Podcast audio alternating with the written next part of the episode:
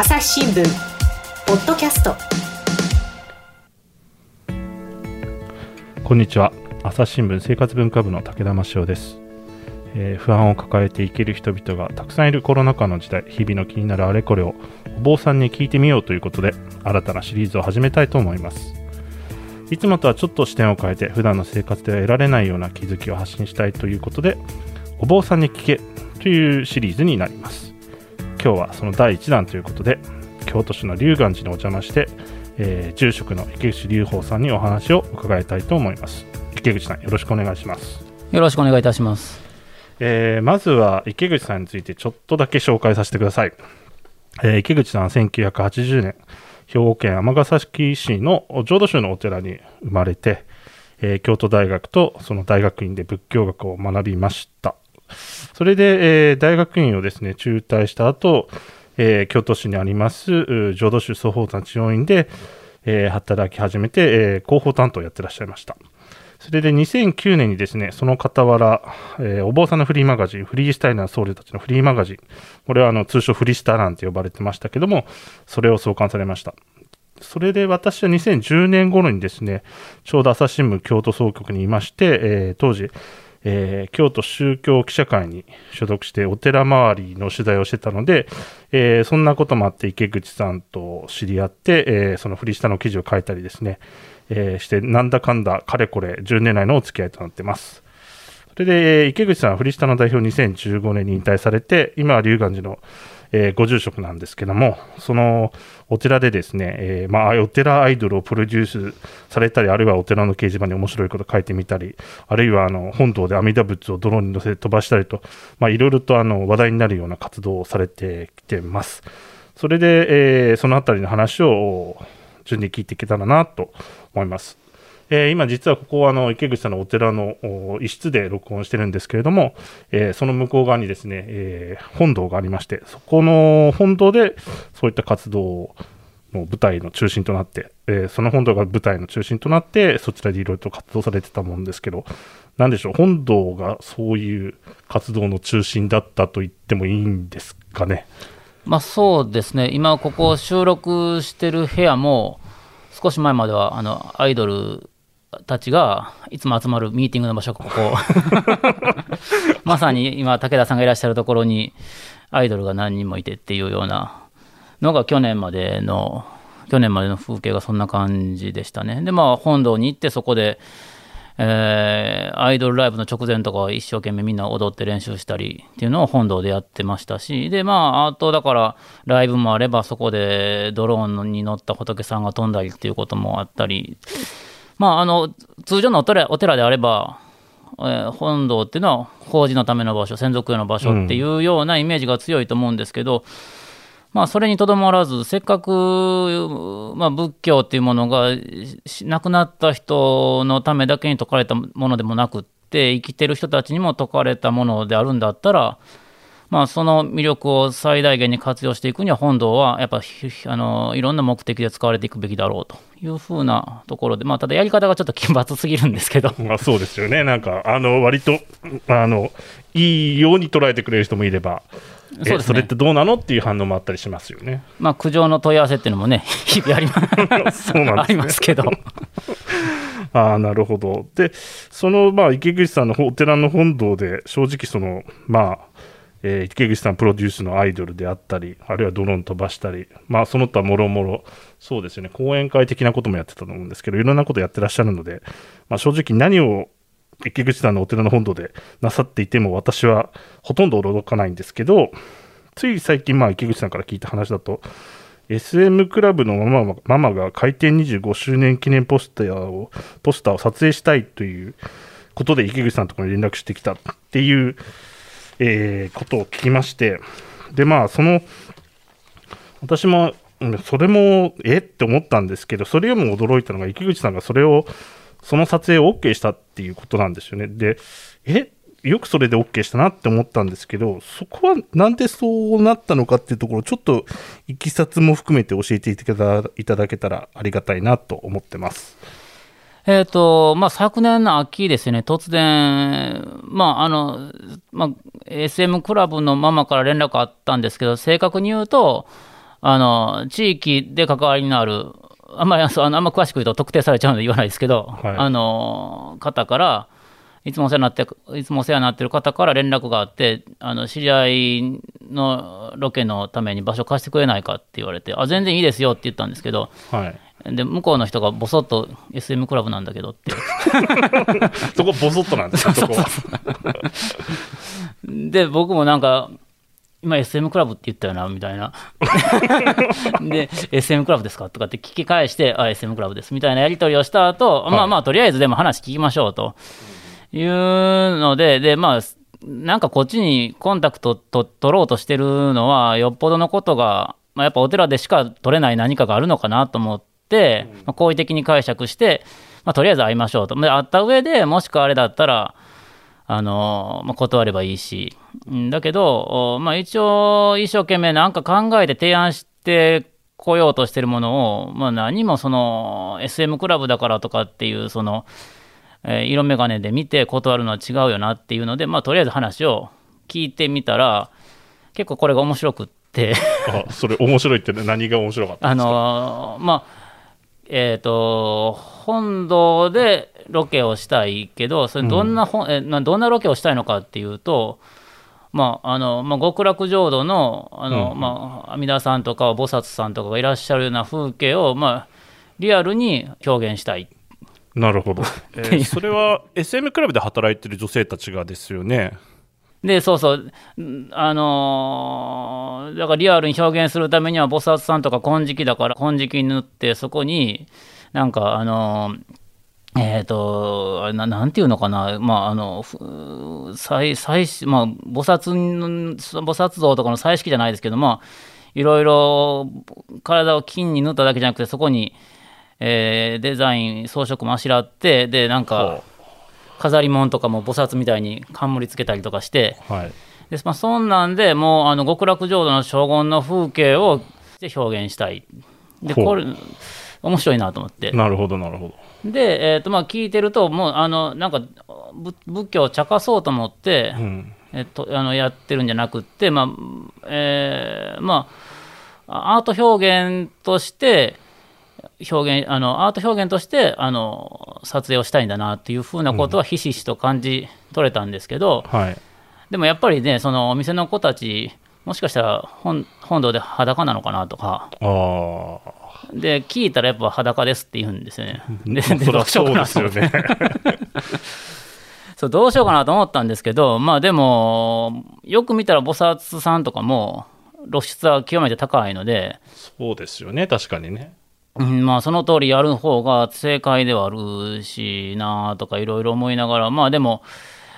あこういうのってやっぱとことんやらないと、まあとことんやらん、そうそう、とことんやることの面白さってあるかなと思うので、まあ、この表現意欲を持って提案してきてくれてる人たちの心意気に打たれてみようと。なるほど。いう中で撮影当日を迎え、うん、まあでもね、やっぱり、えーそれをよく思わない人もきっといるかなって、そこは何でしょう、そのもともとオファーがあったのは、いわゆる檀家さんっていうか、まあ、そのお寺の関係者の方からオファーが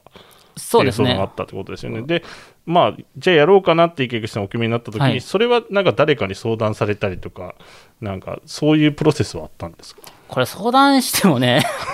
まあ、それ相談された方も困るのかもしれないです。うんまあ、できるだけお寺のいろんな事業に関しては、総大さんたちにも報告し、檀家さんにも報告しっていう形は取ってますけど、あーねえそのもう、これは住職が突っ走るかないしかないかなっていうあふうに、その時は判断しました、ね。そこはエイヤーでやったって。なるほど。で、実際当日撮影はどうだったんですか？撮影はまあ朝お店のお姉ちゃんたちがあのゾロゾロっと来られてはい。で、まあ、あとだから本当ここの一室ですよね。あ、ここで着替えてらっしゃったんですね。ここで着替えててる、うんあんえー金色に変身しはで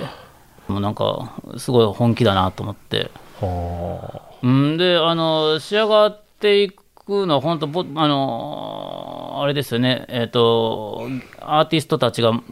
作品を作っていくような感じで、しっかりもう、あの、もう、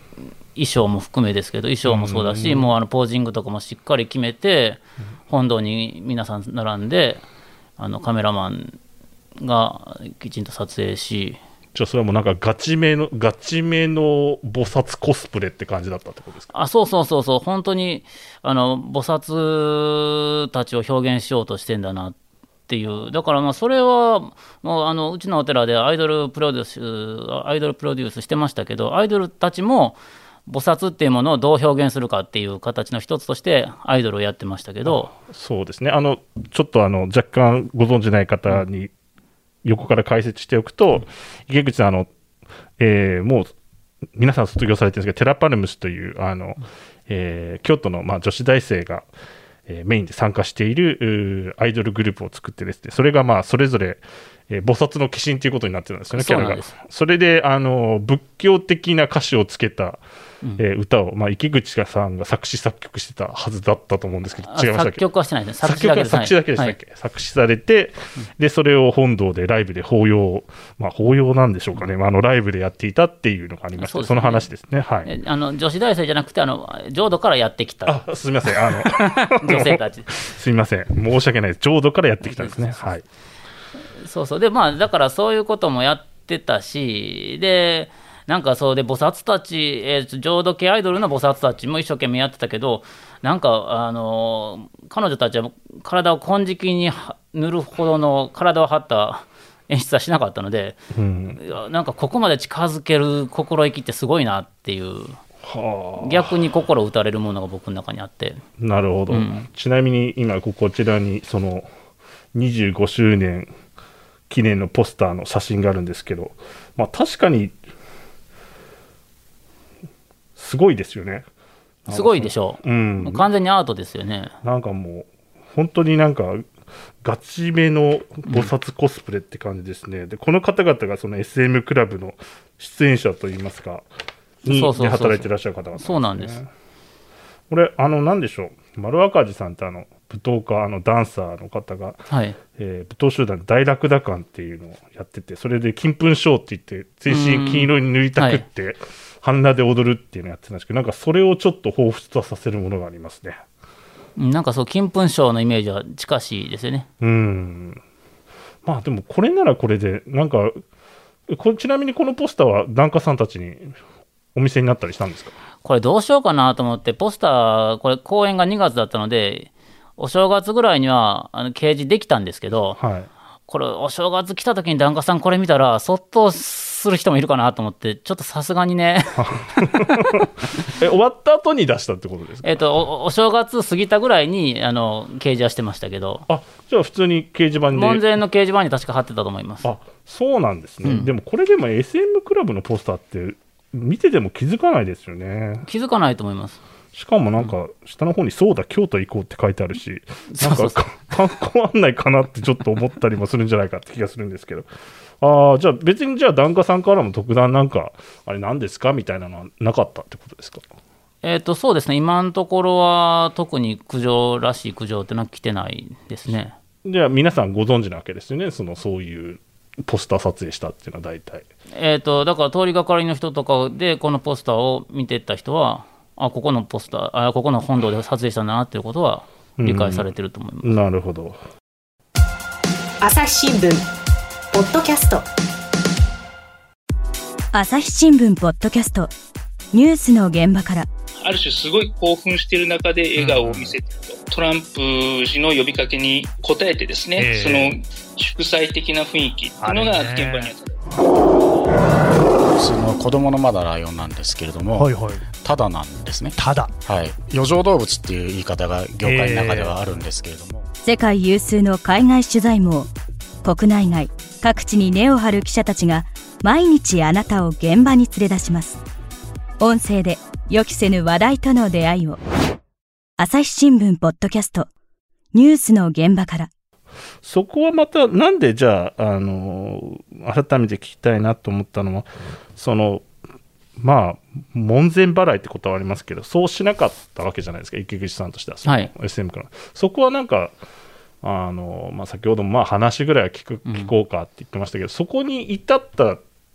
なんでしょう、理由っていうのは何かあるんえーとまあ、結果的にこれアート表現っていう風に落ち着いたからいいですけど、まあ、もしかしたらあの SM のプレイみたいなものを本堂で撮りたいとかっていう提案の可能性も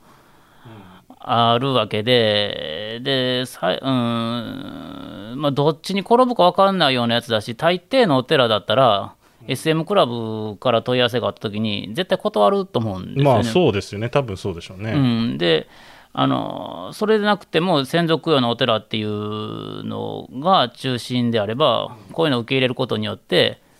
あの変な色がつく可能性はああ変な色って言ったら、あのお寺はちょっとおかしいよねみたいそうそうそうそうな。ああ、なるほど。あの、まあ、お寺ってどっちかというと品格とかを大事にしなさいっていう空気がまあそれはそうですよね。お上品であれ伝統的であれっていううん空気っていうのがやっぱあるので、まあ、それに合わないものは拒絶していった方がお寺らしさを保てるっていうような、なんとなくの空気感はあるんですけどでもやっぱりで、まあ、その SM クラブの所属この SM クラブに所属してる人たちがまあ、あのどんな生活を日々されてるのか、あるいはどういう理由で SM クラブで働いてらっしゃるのかってことはちょっと分かんないですけど、まああのきっと複雑なね、うん。えー環境があって、家庭環境とかがあって、こういう業界に行ってる方も少なからずいると思うんですよね。で、まあ、そういう人たちにこそ、やっぱり宗教というものの救いみたいなものっていうのは届けられるべきなんじゃないのかなっていう思いがあって、むしろあのお寺っていうのは、あの何気なく、何気なく無難に暮らせてる人たちよりも、いろんな、あのがまあ、いろんな環境の中で、えーこういうその、まあ、何が通常かって難しいですけど、まあ、通常でない、通常歩むことのないような、えー世界で暮らしてる人たちにとっての方がよっぽどあの、まあ、宗教っていうのは開かれるべきなんじゃないかなっていうふうな思いは昔からあるのでなるほど。だからまああの門前払いはやっぱ少なくともするべきじゃないよなっていう思いはありますね。うんそれは何でしょう、えっと池口さんがその生まれ育ったお寺もありまして、あるいは浄土宗の教えとかもあると思うんですけど、はい。それはなんか、うベースにそういう考え方ってあるってことなんですか？それはそもそも、うん。あのなんでしょう？浄土宗だけじゃなくて仏教の根底にあるのかもしれないですし、そこはなんか明確にあるん、まあ、仏教の根底にもあるでしょうけど、まあ、あの私が生まれ育ったお寺があ、まあ、ちょうど法然上人、まあ、浄土宗開いた法然上人が晩年に讃岐の国に流罪になっていくときに通っていく、まあ、兵庫県の、まあ、昔神崎の私があったっていううあたりにうちの実家のお寺が私の生まれたお寺があるんですけどそこをそこのお寺、まあ、法然上人があーその神崎の私に滞在しているときに、えーまあ、その付近にいらっしゃった遊女の人たちをに対、まあ、遊女の人たちに教えをお説いて、まあ、どんな人でも救われますよっていうような教えをお聞いてでその遊女の皆さんは感極まって、えーまあ、その中には受水自殺を遂げた人もいるとでもそのその方々を供養するのに、えーまあ、橋の橋杭を掘っ橋杭で掘った法然上人の木像が伝わるっていうのがうちの生まれたお寺なんですね。でまあだからそういうことがお寺のルーツとしてあるっていうことは小さい頃から聞いてたし、まあ、どんな人に対しても宗教っていうのは開かれていかなきゃいけないのは当たり前だけどよりより、そのあまあなんていうかな世間の、えーめまあ、恵まれた環境にいない人たちにとってこそ宗教が開かれるべきだっていうふうな教ええーまあ、そういう感覚っていうのは子どもの頃からなんかあ培われてきてるような感じがありますね。なるほど、そうなんですね。あのまあ、ちょっと今の話と直接は関係してないのかもしれないですけど、まあ、コロナ対策の持続化給付金について、なんでしょう、性風俗の方々には支給しないとかですね、あのまあ、それは国の方針としてあったんですけど、それで一方、じゃあ性風俗の業者の方が、えーいや、それは憲法が保障する法の下の平等に反するっていうことで、国を訴えて、じゃあ国の方は、いやいや、そういう公的資金をそういうのに使うのはやっぱり国民の理解が得られませんよって言って、まあ、反論してるっていうような、えーまあ、これも記事があったりしたわけですけれども、その、なんでしょう、その、理解が得られる、得られないっていうのって、まあ、なかなか、まあ、難しいポイントだなと思うんですけど、その池口さんとしては、その檀家さんの理解を得るか得られないかっていう時に、じゃあ相談するかっていうのも、これはまあ、住職の判断としてやろうってやってるわけじゃないですか。で、そこはな、なんでしょうね、その、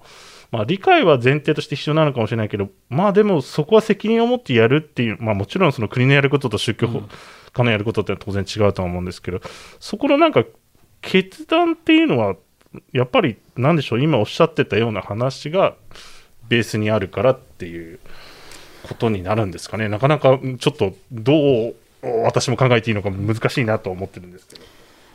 まあそうですね、無難にやろうと思ったら、まあ、国もそうなんでしょうけど、あのまあ、えー性風俗の人たちには、もう見見て見ぬふりをするっていう方が、あー無難なのかもわかんないし、まあ、お寺にとっても、まあ、割と裕福な檀家さんとえー積極的に付き合う方が、お寺の運営はうまく回っていくような、あところあるのかもしれないですけど、特にまあ宗教の場合はやっぱり、本当に、えー宗教の教えっていうのは何なんだっていうことを絶えず投げかけていくためには、やっぱり、えーまあ、住職がここは譲れないぞっていうところに関しては、突っ走ってもいいのかなっていう。ふうに思いますし、うん、あんまりね、その当たり前のこと、あなんか当たり前っていうか、あーまあ、先祖供養のお寺だと思われているところで先祖供養ばっかりやってて、もう本当にどんどん風景になっていくだけだと思うので、まあ、風景になるって、つまり埋没してしまうっていうことですねうん。まあ、それよりは、まあ、ざわっとさせるようなあーことをやってでも、あ本質的なものを守っていくっていうことには、あまあ、チャレンジしてたいなというふうには思ってますね。逆になんかざわっとさせることが、そのなんでしょう、えー万人のためになるというか、うんあの人々の救いっていうものを考える上で、えー実はその本質的なことににつながってくるのかなっていう感じも今の話聞いて思ったんですけど、ですねあのこのポスターはなぜ住職は撮影を許したんだろうって思ってもらえたらそれでまあ成功なのかなっていうふうに思うところもありますね。このポスターっていうのは今どこで見られるのかとか、池口さんの方から、えーお願いできますか？はい、えー、とこのポスターですね、もうイベント自体終わってしまっているので、街中で掲示されているのはなかなか見れないと思いますけど、あのえー SM クラブ京都バルバラっていうお店なんですけど、まあ、そこのホームページをご覧いただくと、このビジュアルがまだ使われていると思いますので、えーで、あと、あれですね、このビジュアルを使ったグッズとかも、あの、オンデマンドでグッズを作ってくれるすずりっていうサービスがあるんですけど、そこに、えー出店、えあの、そこであの購入できたりもするので、もしくはあれでしたら、あのその辺も含めて検索して、えー役立てていただけるといいのかなと思ったりしてます。はい、わかりました。どうもありがとうございました。ありがとうございました。朝日新聞ポッドキャストえーでは次回もまた、えー、とお坊さんを聞けお坊さんに聞けおあの京都の龍岩寺からお届けしたいと思います、えー次回ですねあの池口さんのお寺の門前にある掲示板、まあ、こちらに結構面白いこと書いてあって、まあ、道行く人が、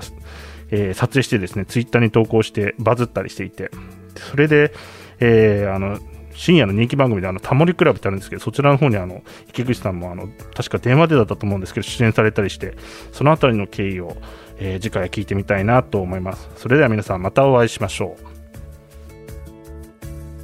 この番組へのご意見、ご感想をメールで募集しています。